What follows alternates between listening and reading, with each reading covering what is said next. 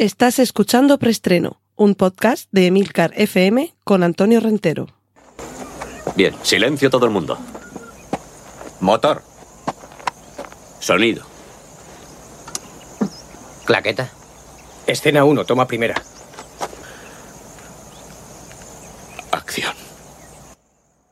Saludos y bienvenidos una semana más a Preestreno, el podcast de Emilcar FM sobre cine y series de televisión. Recordad que en las notas del podcast podréis encontrar los enlaces a todos los contenidos audiovisuales que mencione a partir de ahora. Y empezamos ya con nuestra primera sección, la de avisos parroquiales. Cortinilla de estrella y... Tan solo para recordar que en Discord, esta plataforma de mensajería instantánea y muchas cosas más, nos podemos poner en contacto para que hablemos de cine y de series de televisión.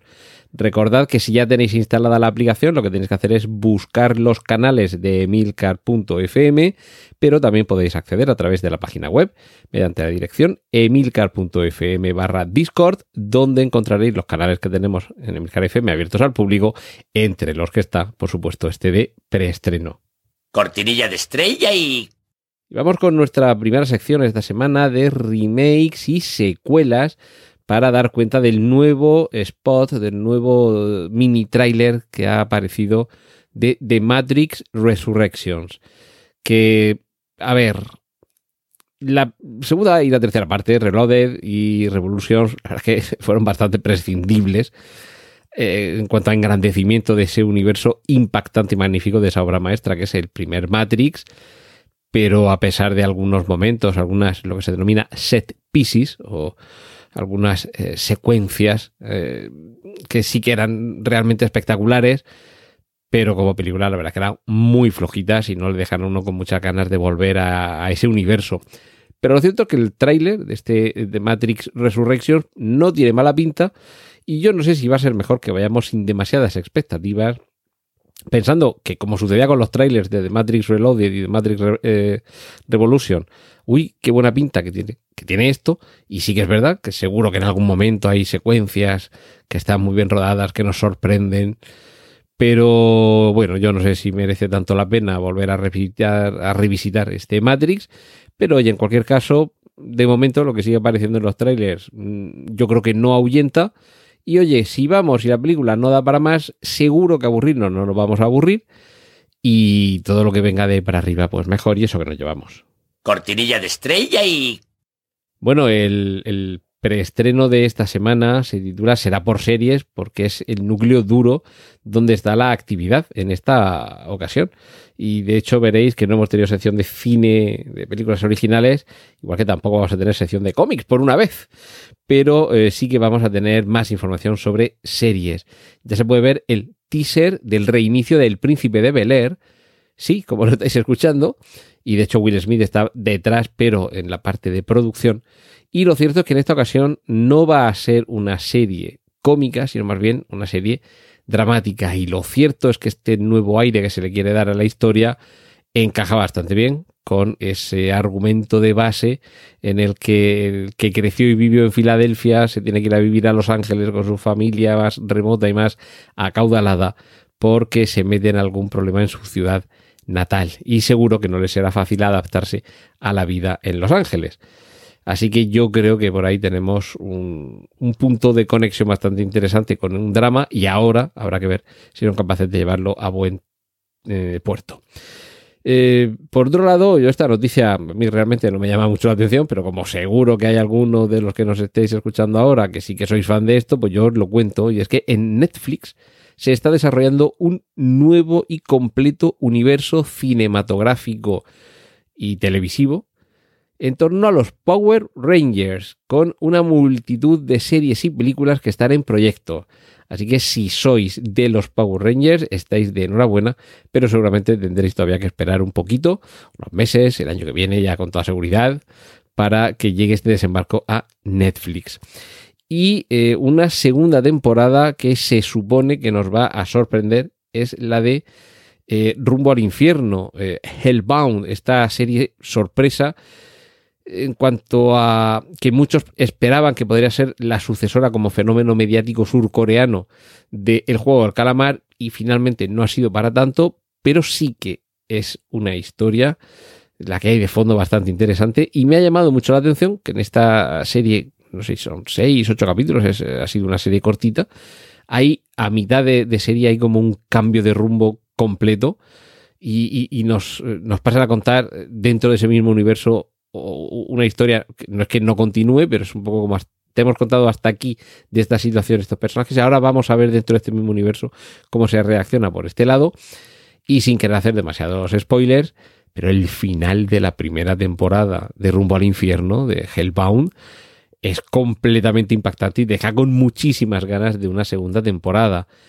Pero lo que se nos da a conocer desde los que están desarrollando esa segunda temporada es que nos van a sorprender, nos van a sorprender porque se supone que no nos van a ofrecer lo que todos esperábamos.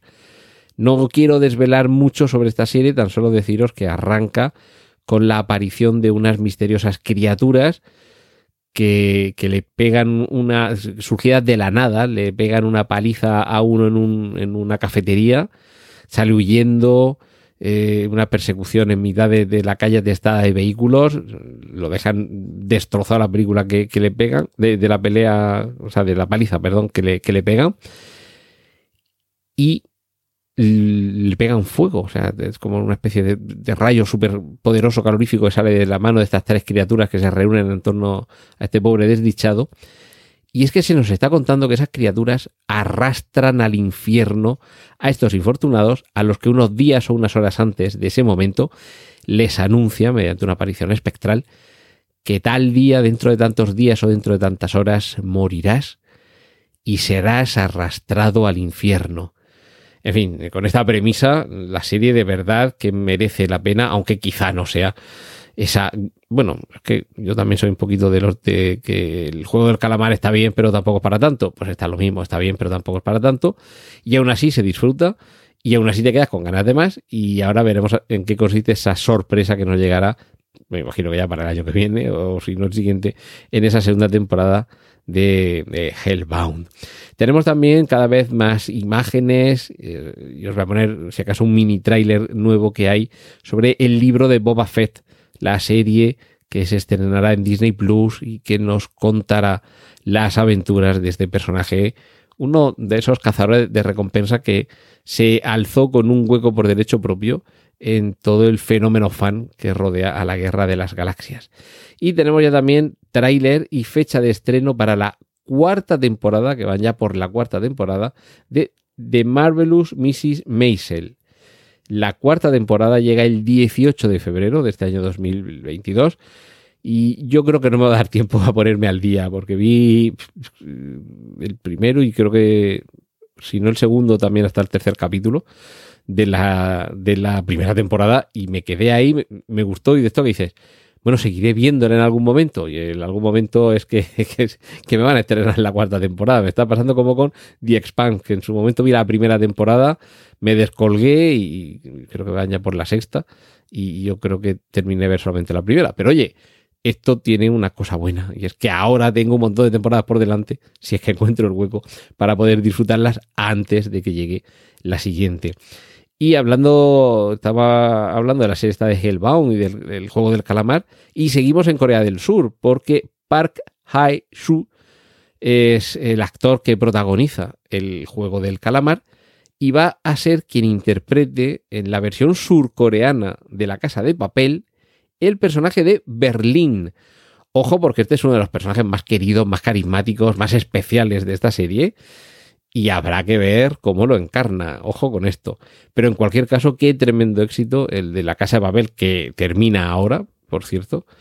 O sea, cuando digo termina es que concluye, se ha terminado, es el final de la serie, no es el final de una temporada, sino que se supone que concluye de manera definitiva la serie.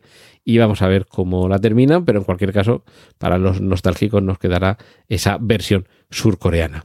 Y un primer avance de Sentimos las molestias, una nueva serie de comedia en la plataforma Movistar Plus, a cargo de los creadores de esa serie ultra super mega recomendable que es Vergüenza, con un con, de verdad haciendo honor a, ese título porque en el cine y en las series nos han provocado risa, nos han provocado terror, nos han provocado tristeza.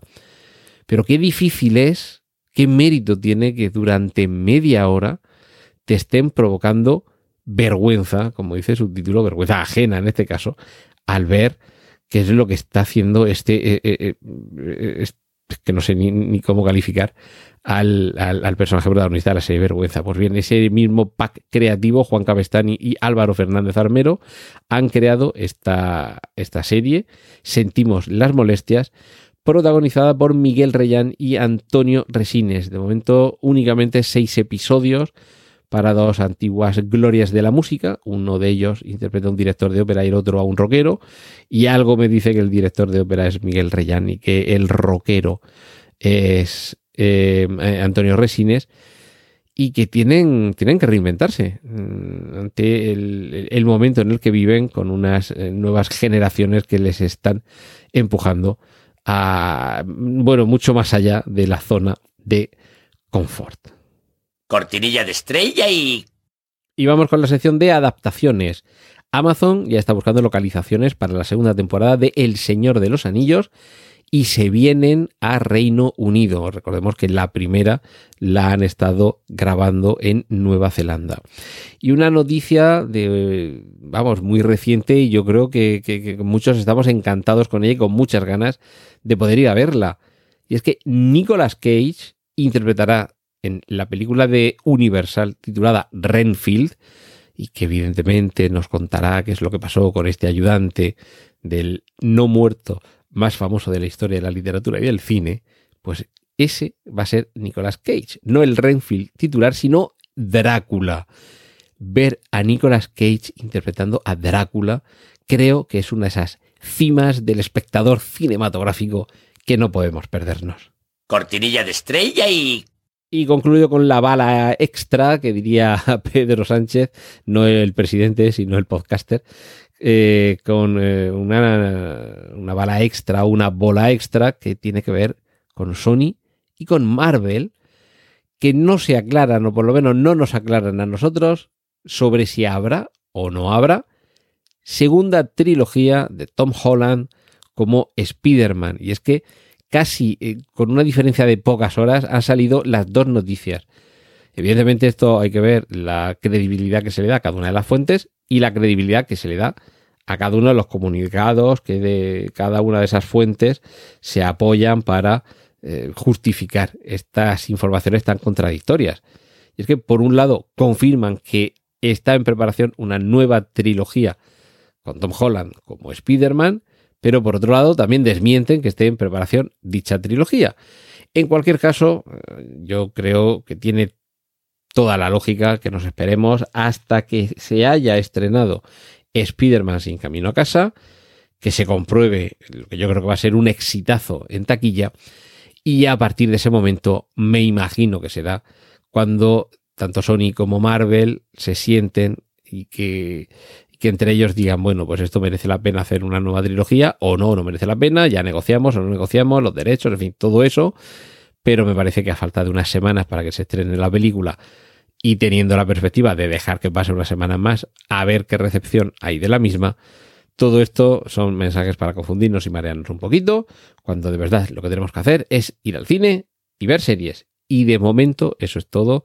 Esta semana aquí en preestreno, la semana que viene más, aquí en Emilcar FM. Un saludo de Antonio Rentero. ¡Y corten! Gracias por escuchar Preestreno. Puedes contactar con nosotros en emilcar.fm barra preestreno, donde encontrarás nuestros anteriores episodios. Genial, la positiva.